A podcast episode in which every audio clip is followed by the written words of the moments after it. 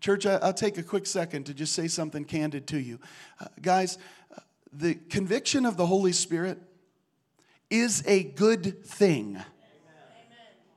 It is a good thing because God, although He loves you, He is shown to love you more by disciplining you. That's what Scripture says. God loves those whom He disciplines or disciplines those whom He loves, whichever way it's written. But the idea here is that God wants to discipline you. Why? Because He wants you to be pure, He wants you to be right, He wants you to walk after Him. The modern church cannot hear criticism.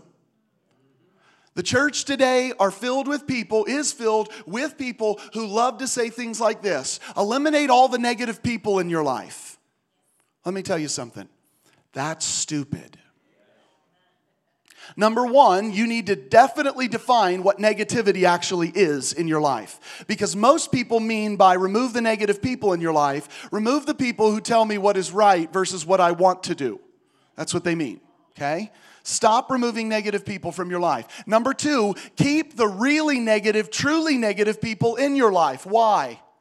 Because they're helping you grow in sanctification. Because what you failed to remember is you're the negative person on someone's list. Somebody blocked you a long time ago on Facebook. Please hear me. We love to eliminate all adversity, all pain, all chaos. Don't listen to those preachers who tell you you need to weep before the Lord. You need to weep before the Lord. You need to humble yourself in the sight of God.